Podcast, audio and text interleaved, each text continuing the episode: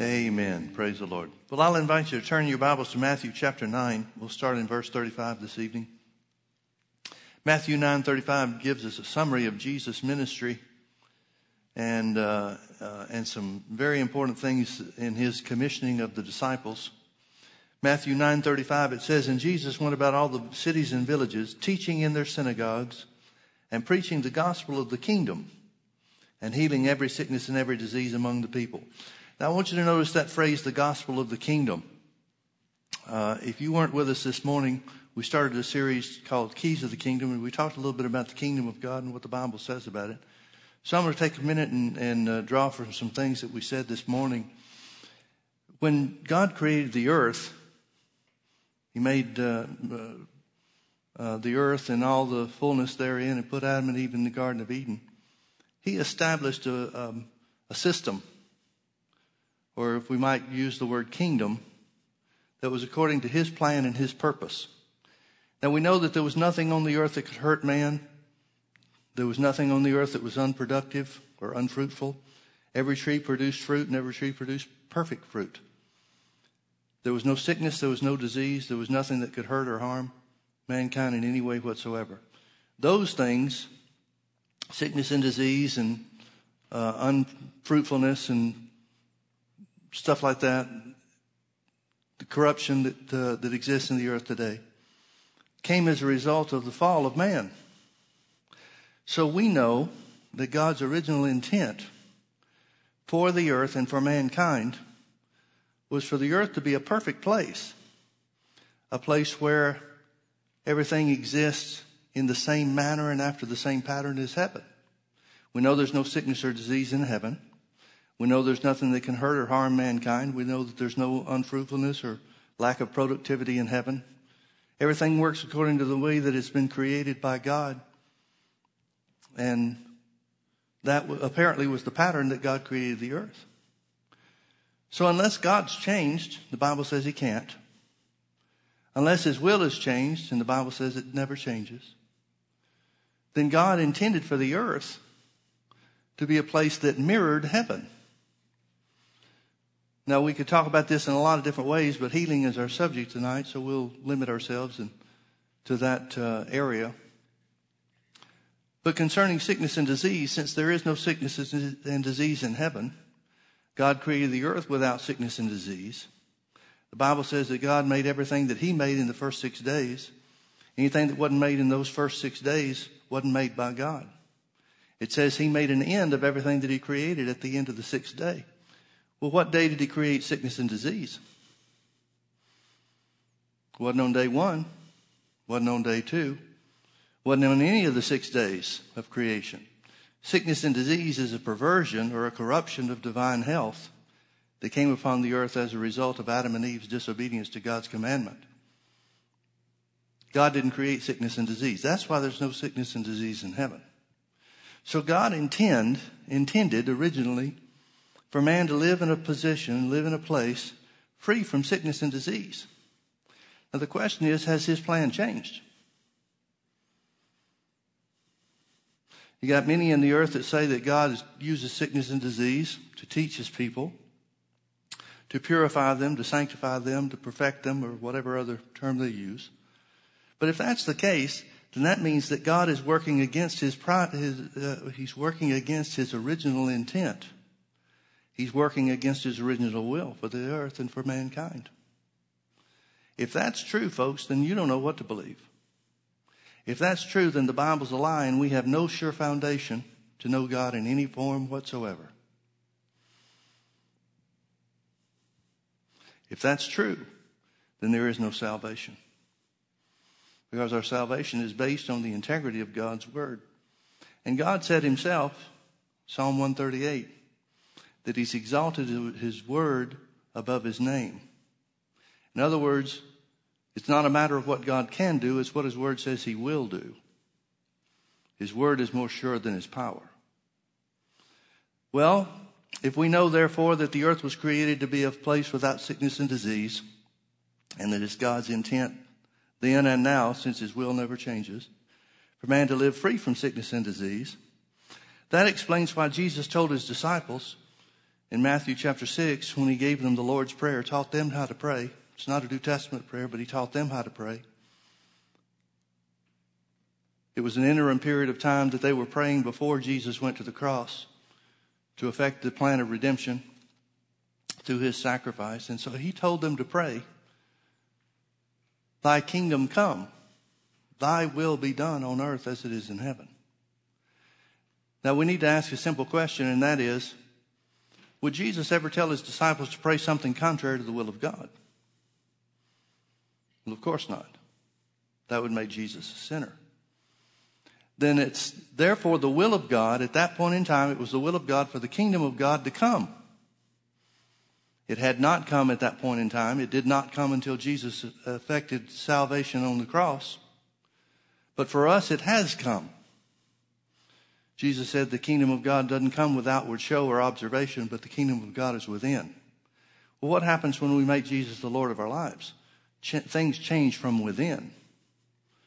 We're made new creatures or new creations in Christ Jesus. So he told his disciples to pray in that interim period while he was ministering here on the earth to pray, Thy kingdom come, Thy will be done on earth as it is in heaven. So God wants things to be th- just like they are in heaven down here on the earth. That has to be true. So here where it says that Jesus went about preaching the gospel of the kingdom, the good news of the kingdom, what's he preaching? Well, we know from Luke, uh, Luke's account, Luke chapter 4, that in his own hometown of Nazareth, he read from the prophet Isaiah and said, The Spirit of the Lord is upon me because he's anointed me to do certain things one of those included healing for the physical body. So the preaching the good news of the gospel, the gospel means good news. Preaching the gospel of the kingdom must include, must have included Jesus telling the people that he was anointed to heal. Well, that lines up with the rest of the verse. Jesus went about their cities and villages, teaching in their synagogues. We know that Jesus taught that man has authority and that people were astonished at his doctrine. They weren't just astonished at him. I'm sure there were times that they were astonished at him. But the Bible says they were astonished at his doctrine because his word was with power. He taught them that man has authority and he taught them how authority operates.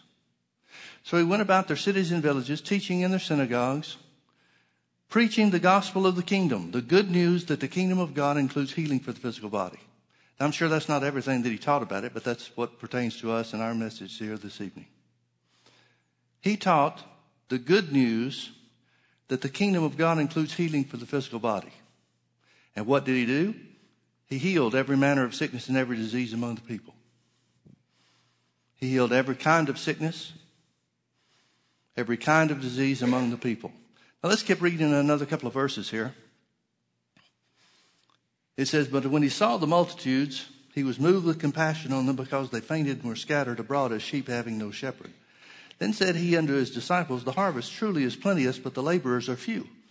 Well, if the harvest was great in those days, I wonder what it's like today. The population has exploded, has grown exponentially since the time of Jesus. And so there are many multiples, I don't know how many, but there are many multiples of people alive today in comparison to the ones that were alive in his day. And he said the harvest was plenteous in his day. It must be overflowing today. So he said, The harvest truly is plenteous, but the laborers are few. Pray ye therefore the Lord of the harvest that he will send forth laborers unto his harvest. In other words, Jesus is saying, There are more people that I can get to. He's saying, There are more people that need me than I have opportunity to reach individually and personally. So what does he do? Chapter 10 goes on and tells us along the same lines. You know that it wasn't written in chapter and verse, just like I know. So it says, And when he called unto him his twelve disciples, he gave them power, literally authority, against or over unclean spirits, to cast them out and to heal all manner of sickness and all manner of disease. Jesus is multiplying himself because he's saying very simply, there are more people to reach than I can get to. So he multiplied himself. Now notice he did not say, because you guys are handpicked and such special people. We know even after Jesus was raised from the dead, when Peter and John were brought before the council for healing the man at the beautiful gate, the Bible says the council, the religious leaders, the educated folks, took notice of them that they were ignorant and unlearned men. One thing they noticed first about Jesus, about uh, Peter and John, was that they were ignorant and unlearned. Well, it wasn't their learning, it wasn't their pedigree. It didn't have anything to do with who they were as to why Jesus was able to use them then. He doesn't credit them, their training, their education, their background, or anything special about them. If that were the case, if Jesus was picking only the best and the finest, don't you know he would have picked, picked people that he didn't have to upbraid because of their unbelief? But several times during Jesus' ministry, it says he chastised them or upbraided them because they refused to believe what he said. Jesus multiplied himself not based on the people that were the 12, he multiplied himself based on the need of the, of the multitudes. He needed somebody to reach out and do the same work as him. So he gave them power or authority to cast out or over unclean spirits, to cast them out and to heal all manner of sickness and all manner of disease. Tells us their names. Skip down with me to verse 5. It says, These twelve Jesus sent forth and commanded them, saying, Go not into the way of the Gentiles, and into, and into any city of the Samaritans enter ye not.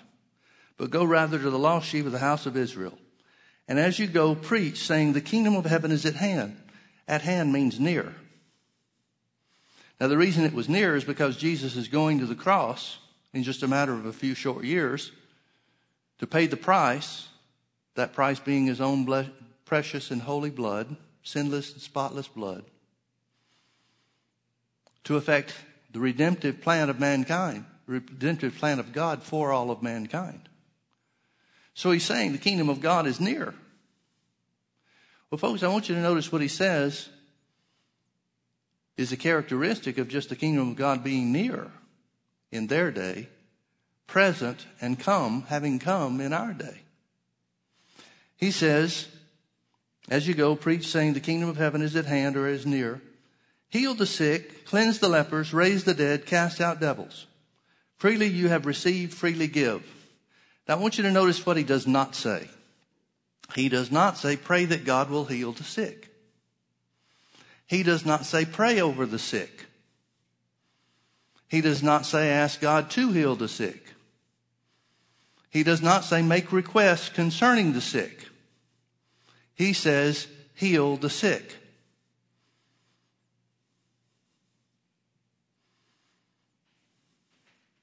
Now, upon whom is the responsibility for healing the sick? The laborers. Now, are they the ones doing the healing? No. But they're not asking God to do it, are they? That's not the instruction that Jesus gives them. You know, it's an interesting thing.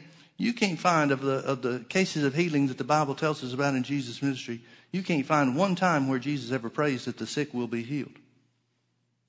Now that doesn't sound right, does it? Because we're accustomed to praying for the sick.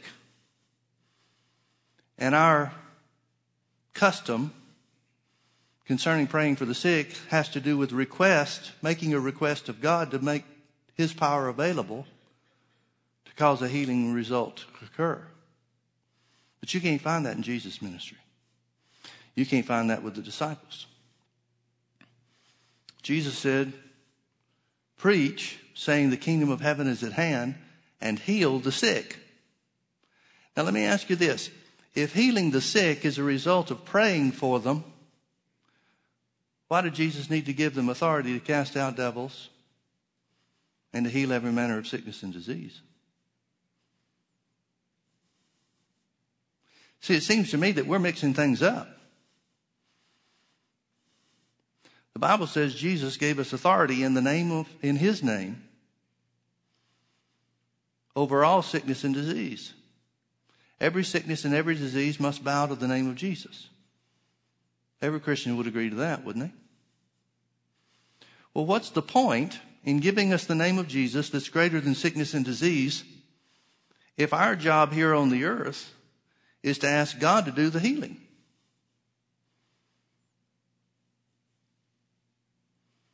Do you understand the point I'm trying to make? The fact that we are commissioned to do the same works as Jesus. And remember John 14, 12. Jesus said, The works that I do shall you do also, and greater works than these shall you do, because I go unto my Father. Well, if these works are going to be done by us praying and asking God to do them, then why did he say we'd do them? He goes on to say, Whatsoever you call for or require in my name, King James says ask, but the word ask means to call for, require, or make a demand on. He says, Whatever you call for, require, or demand in my name, that will I do, that the Father may be glorified in the Son. He said, You make a demand on his name, which means there's power in his name. You make a demand on that name, call for something related to the works of Jesus, require that the same works that Jesus did be done now. And he said, I'll do it. Well, if our point or our position is relegated or reduced, really, to asking God to do it, then why did he need to give us a powerful name? He gave us the name of Jesus that's above every name so that we could do the same works as he did. Now, let's don't take this, uh, make a doctrine out of one passage of Scripture. Turn with me over to Luke chapter 9. Let's see what Luke had to say about this same account.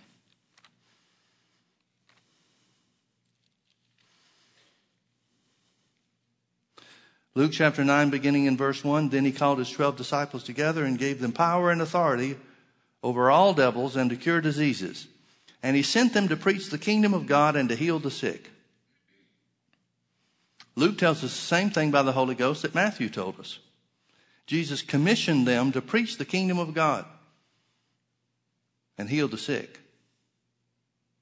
To preach the kingdom of God to preach that it's God's will for you to be well, just like it's His will for you to be forgiven of your sins. It's just as much the will of God for you to be well in body as it is for you to be forgiven of your sins. It's just as much the will of God for you to be well in body and free from every sickness and disease as it is to receive Jesus as your Lord and Savior and be made righteousness through his, be made righteous through his blood.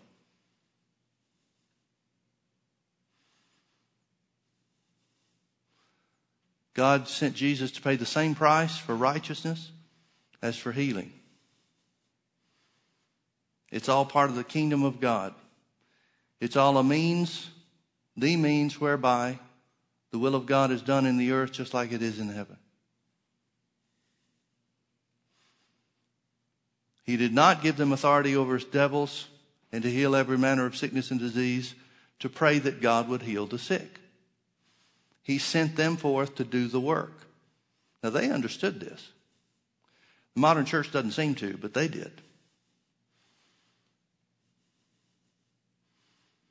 He gives them a little bit of instruction about when to go. But then in chapter 10, look with me over to chapter 10. After the 12 were commissioned to preach the gospel of the kingdom, the good news of the kingdom of God, including healing other things as well, but that part pertains to us tonight. Then it says in verse 1 of chapter 10 After these things, the Lord appointed 70 others also, and sent them two and two before his face into every city and place whither he himself would come. Then said he unto them, The harvest truly is great, but the laborers are few. Pray ye therefore the Lord of the harvest that he would send forth laborers into his harvest, just like Matthew said. Go your ways. Behold, I send you forth as lambs among wolves. Carry neither purse nor scrip nor shoes, and salute no man by the way. And into whatsoever house you enter, first say, Peace be unto this house. And if the Son of Peace be there, your peace shall rest upon it, and if not, it shall turn to you again. And in the same house remain, eating and drinking such things as they give, for the laborer is worthy of his hire. Go not from house to house. In other words, don't use your position in ministry for personal gain or to make things better for yourself. Now, notice in verse 8, and into whatsoever city you enter, and they receive you. Notice it's up to them whether they received them in the work they were sent to do. And into whatsoever city you enter, and they receive you, eat such things that are set before you, and heal the sick that are therein. And heal the sick that are therein. And heal the sick that are therein. Notice again, it does not say and pray that God will heal the sick. They are commissioned to heal the sick because they've been authorized to heal the sick. They've been given authority over devils. I believe that means every work of the devil and over every sickness and disease. Now, let me ask you something, folks, and I want you to think about this very, very carefully. Don't just answer quickly and religiously. Did Jesus transfer to them, meaning the 12 and now the 70? Did Jesus transfer to them a greater measure of authority over sickness and disease than he's given the church? If the answer to that is yes, if Jesus, for any reason, gave them greater authority over sickness and disease than he gave to the church, then it's of no advantage to be saved.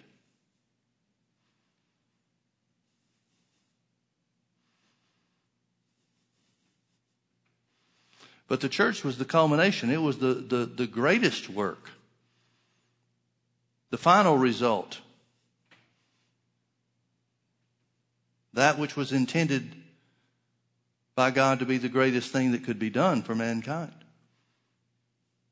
To become a part of the family of God and the church that Jesus would build.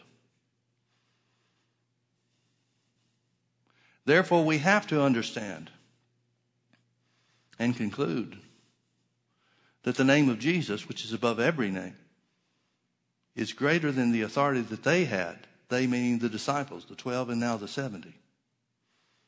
Now it's similar in many ways, but greater because there's been a change in heart. We've been made new spirits, new creatures in Christ. They didn't know what that was until after Jesus finished the work on the cross. So Jesus commissioned them to heal the sick. Again, not to pray that God would do it, but he commissioned them to heal the sick. Heal the sick that are therein, verse 9, therein meaning the cities that receive you, and say unto them, The kingdom of God has come nigh unto you. Again, notice the same thing is said over and over and over again, and that is healing is connected to and is a part of the kingdom of God.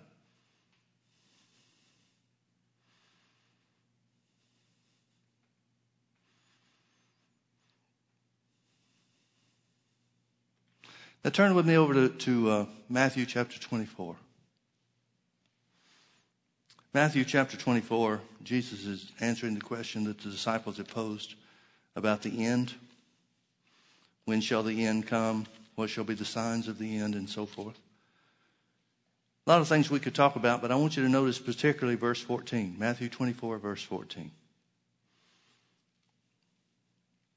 Jesus said, and this gospel of the kingdom, and again, remember he's talking about end time signs or signs of the end. He said, in this gospel of the kingdom, the good news of the kingdom of God. This gospel of the kingdom shall be preached in all the world for a witness. The word witness means with proof or evidence unto all nations, and then shall the end come. Notice one of the things that Jesus identified as a sign of the end, and that is this gospel, the good news of the kingdom of God. Now, the disciples, who are the ones we read about in, in Matthew chapter 10 and Luke chapter 9,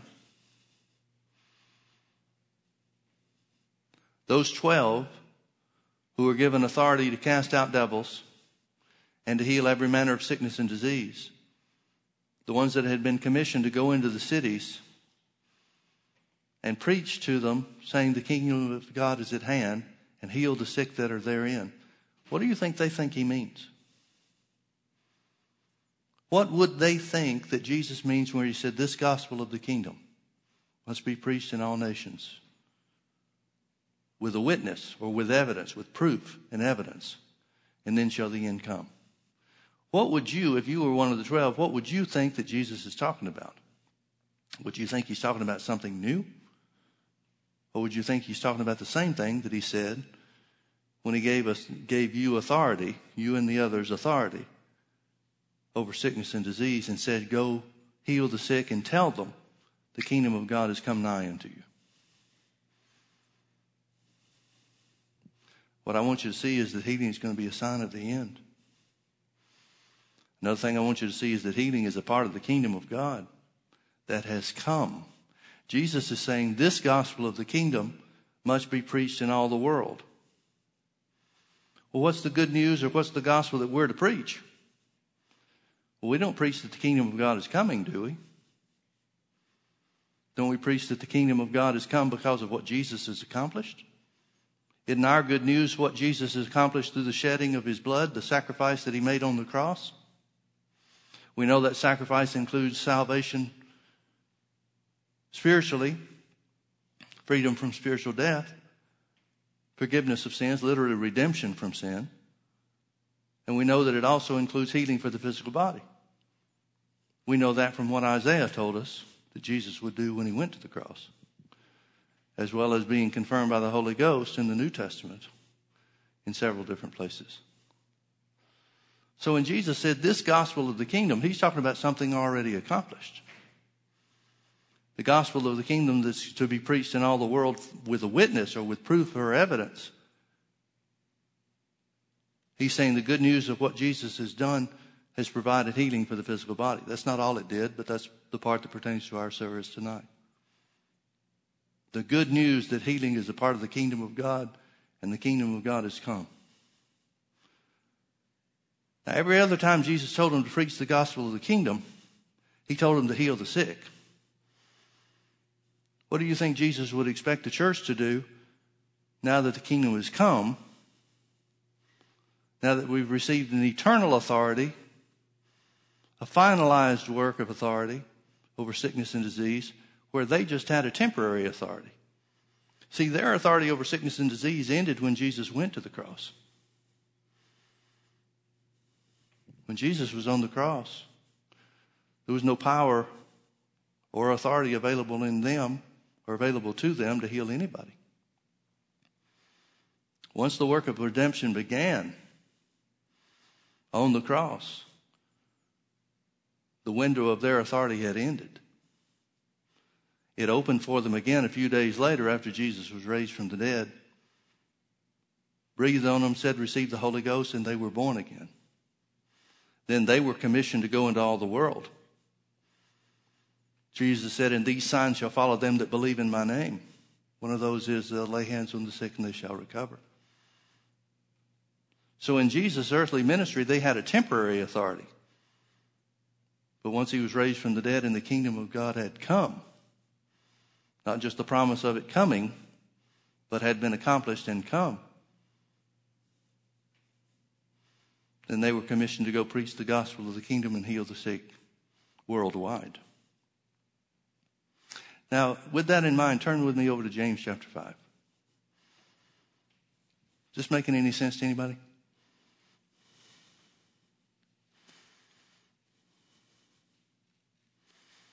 I think through lack of understanding, it may have been, we may have had the right intent. But it seems to me that through lack of understanding, we've shortchanged what God has given the church.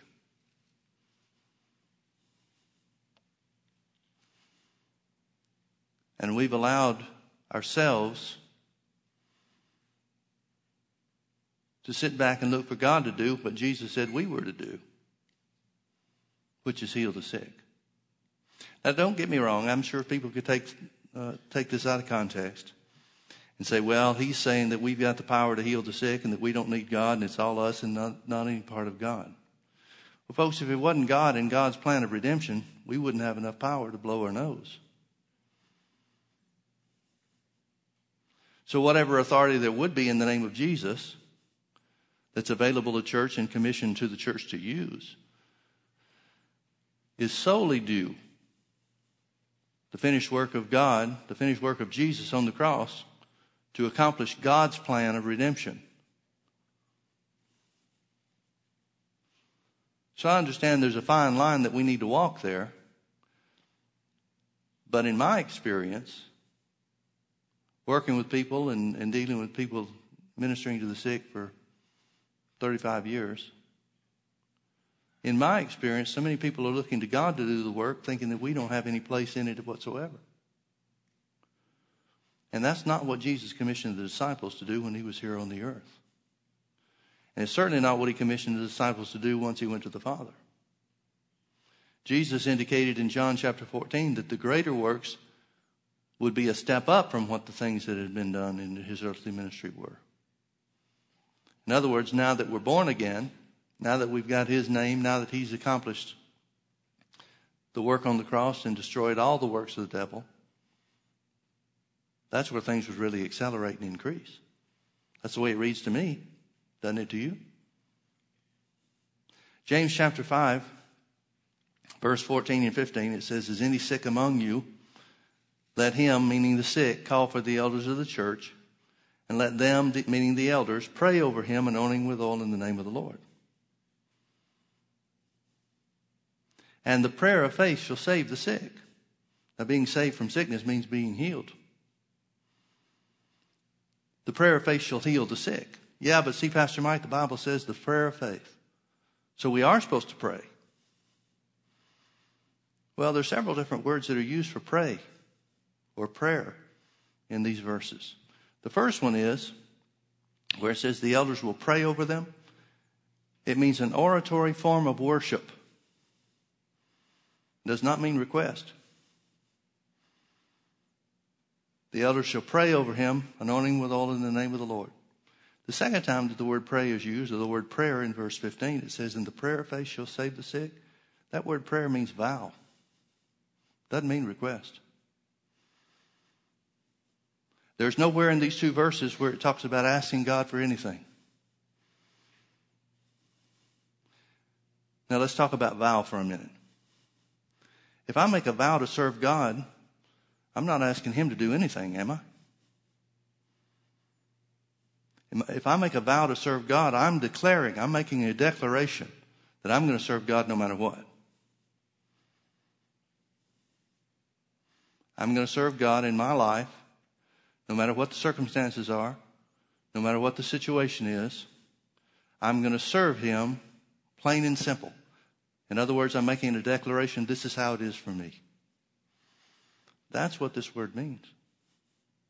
And the prayer of faith, the vow of faith, the declaration of this is how it's going to be for me shall heal the sick.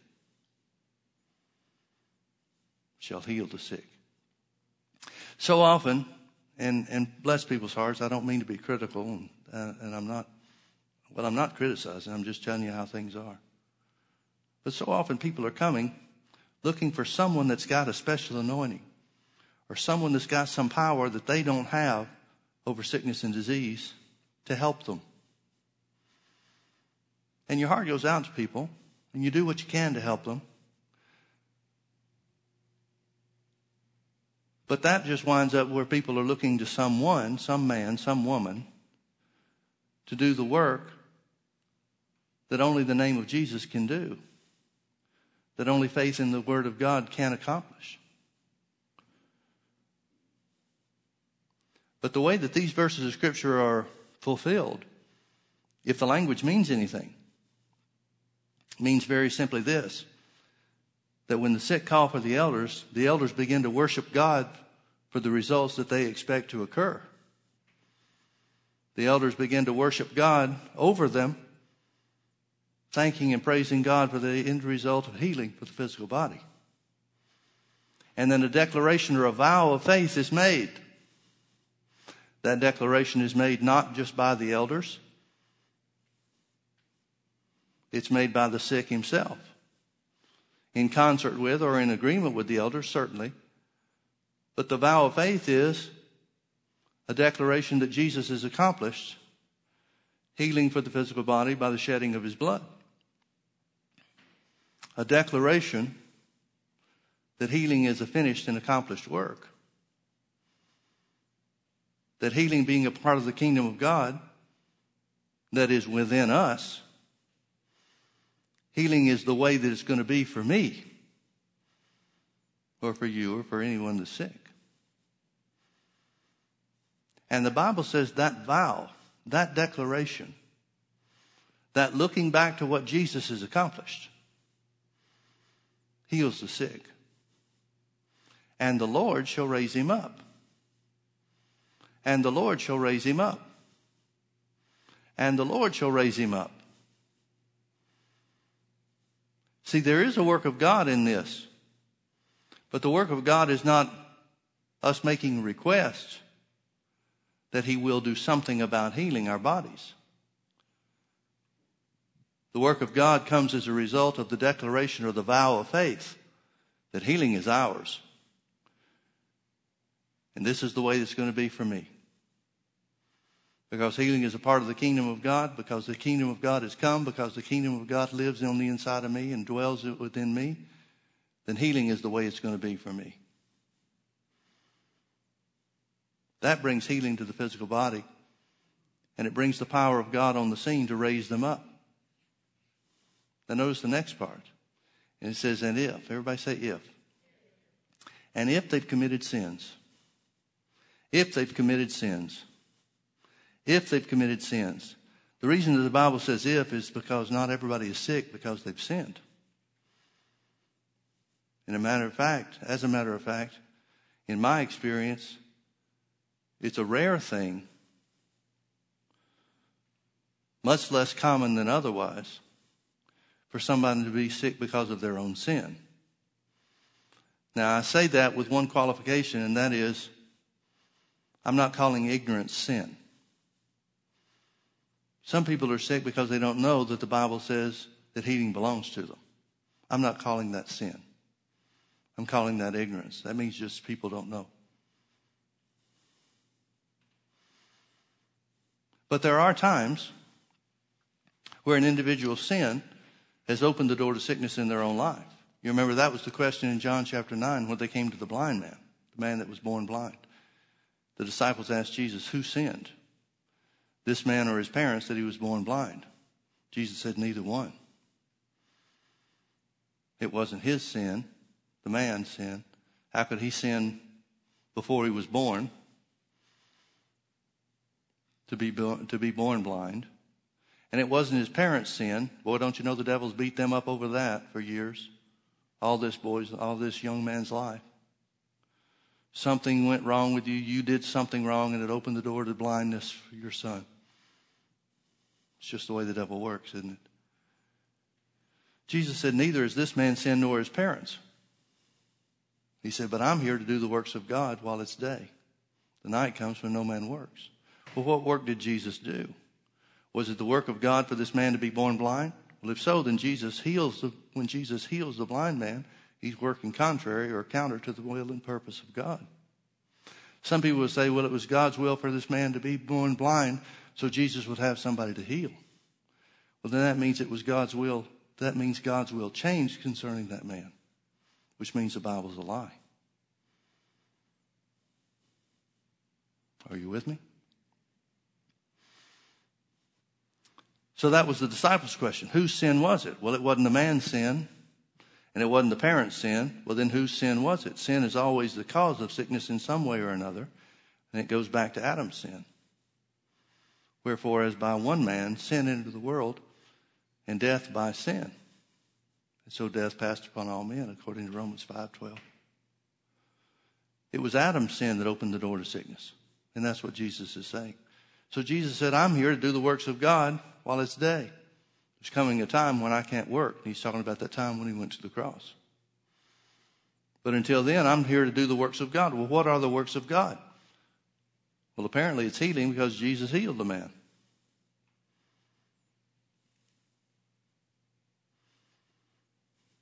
Now, Jesus told us, and maybe you should turn here, turn back, hold your finger here in James chapter 5, because we'll come back to this. But notice in uh, Mark chapter 11, Jesus, in describing faith, the greatest scriptures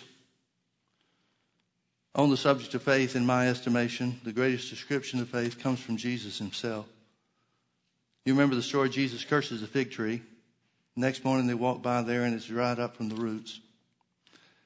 And Jesus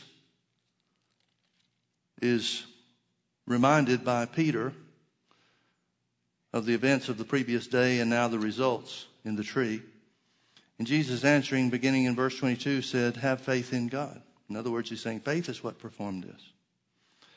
For verily I say unto you that whosoever shall say unto this mountain, Be thou removed and be thou cast into the sea, and shall not doubt in his heart, but shall believe that those things which he saith shall come to pass, he shall have whatsoever he saith. Then he says in verse 24, Therefore I say unto you, because this principle of faith works the way that it works, therefore I say unto you, what things soever you desire, when you pray, believe that you receive them and you shall have them. Now, we usually stop reading in verse 24 because we're talking about how faith works and the principles of faith. But verse 25 and 26 is connected to it too. Jesus said, And when you stand praying, forgive if you have aught against any. If you have anything against anyone, in other words. That your Father also, which is in heaven, may forgive you your trespasses. But if you do not forgive, neither will your Father, which is in heaven, forgive your trespasses. Now here's the question. Why in the world does Jesus go from telling about faith and that faith will change circumstances and move mountains and that by faith you can receive anything and everything from God as long as you believe you receive when you pray? Why does Jesus go from telling us those principles of faith to talking about forgiveness or literally unforgiveness? Because he's being faithful to show us the number one hindrance to people's faith working. The number one hindrance to people's faith working, or the number one thing that'll keep your faith from working, that's a better way to say it, is unforgiveness. Now, whether you know it or not, unforgiveness is a sin. And Jesus is faithfully recording for us the importance of us walking in love, which is what walking in forgiveness would be, so that our faith would work effectively. Remember, Paul said, writing to the Galatians, that neither circumcision avails anything nor uncircumcision, but faith which worketh by love. Well, if faith works by love, that means faith won't work without it. That means unforgiveness, which is a step outside of love, will keep your faith from working. Now, the thing that the devil seems to tell people, well, either more often or as often, as consistently as anything else, that their faith won't work because of something they've done wrong. But do you remember where we were over in James chapter 5? Is any sick among you? Let him call for the elders of the church and let them pray, literally worship God over them, anointing them with oil in the name of the Lord. And the prayer, the vow, the declaration of faith shall heal the sick, and the Lord shall raise him up. And if they've committed sins, they shall be forgiven them. Now, in order to, to satisfy these two passages of Scripture, Mark 11, 25, and James 5:15, we have to assume that the Holy Ghost is operating on the principle that every believer should want to walk in love. In other words, it would be contrary in the plan and the purpose of God for a believer to want to hold on to unforgiveness.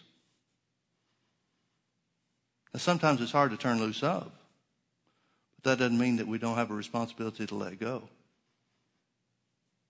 And it certainly doesn't mean just because it's hard to do sometimes it doesn't mean that we're not required or expected to do what is necessary to forgive. But so often the devil will say, Well, you've missed it. You've made a mistake. You've done something wrong. You've either done something wrong to somebody or you've committed some great sin in your life, and that's going to keep your faith from working. Well, not according to James 5:15. The declaration of faith shall save the sick, shall heal the sick, and the Lord shall raise him up. And if he's committed sins, and if he's committed sins, and if he's committed sins, they shall be forgiven him.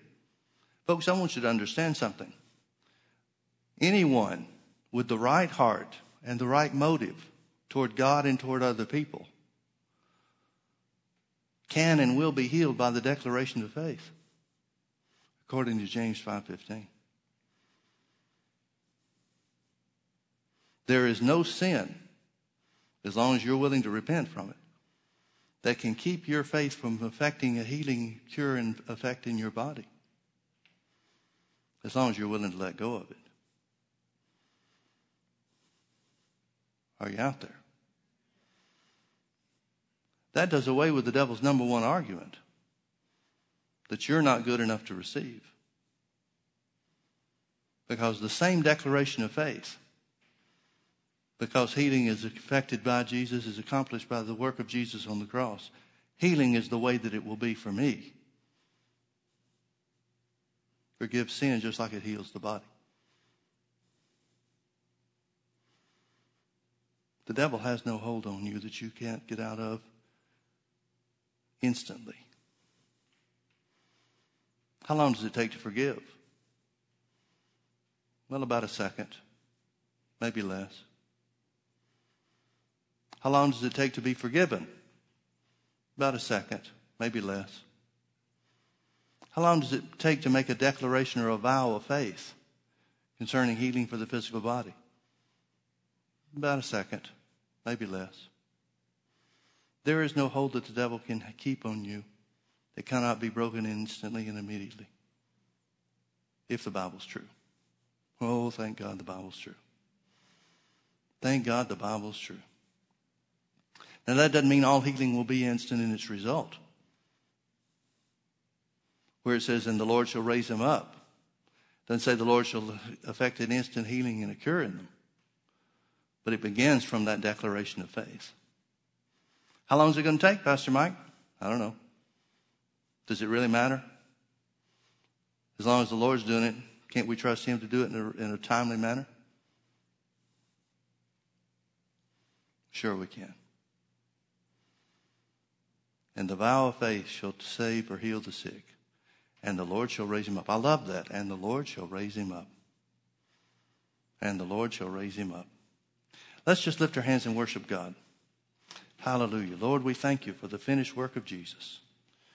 We thank you for the finished work of Jesus.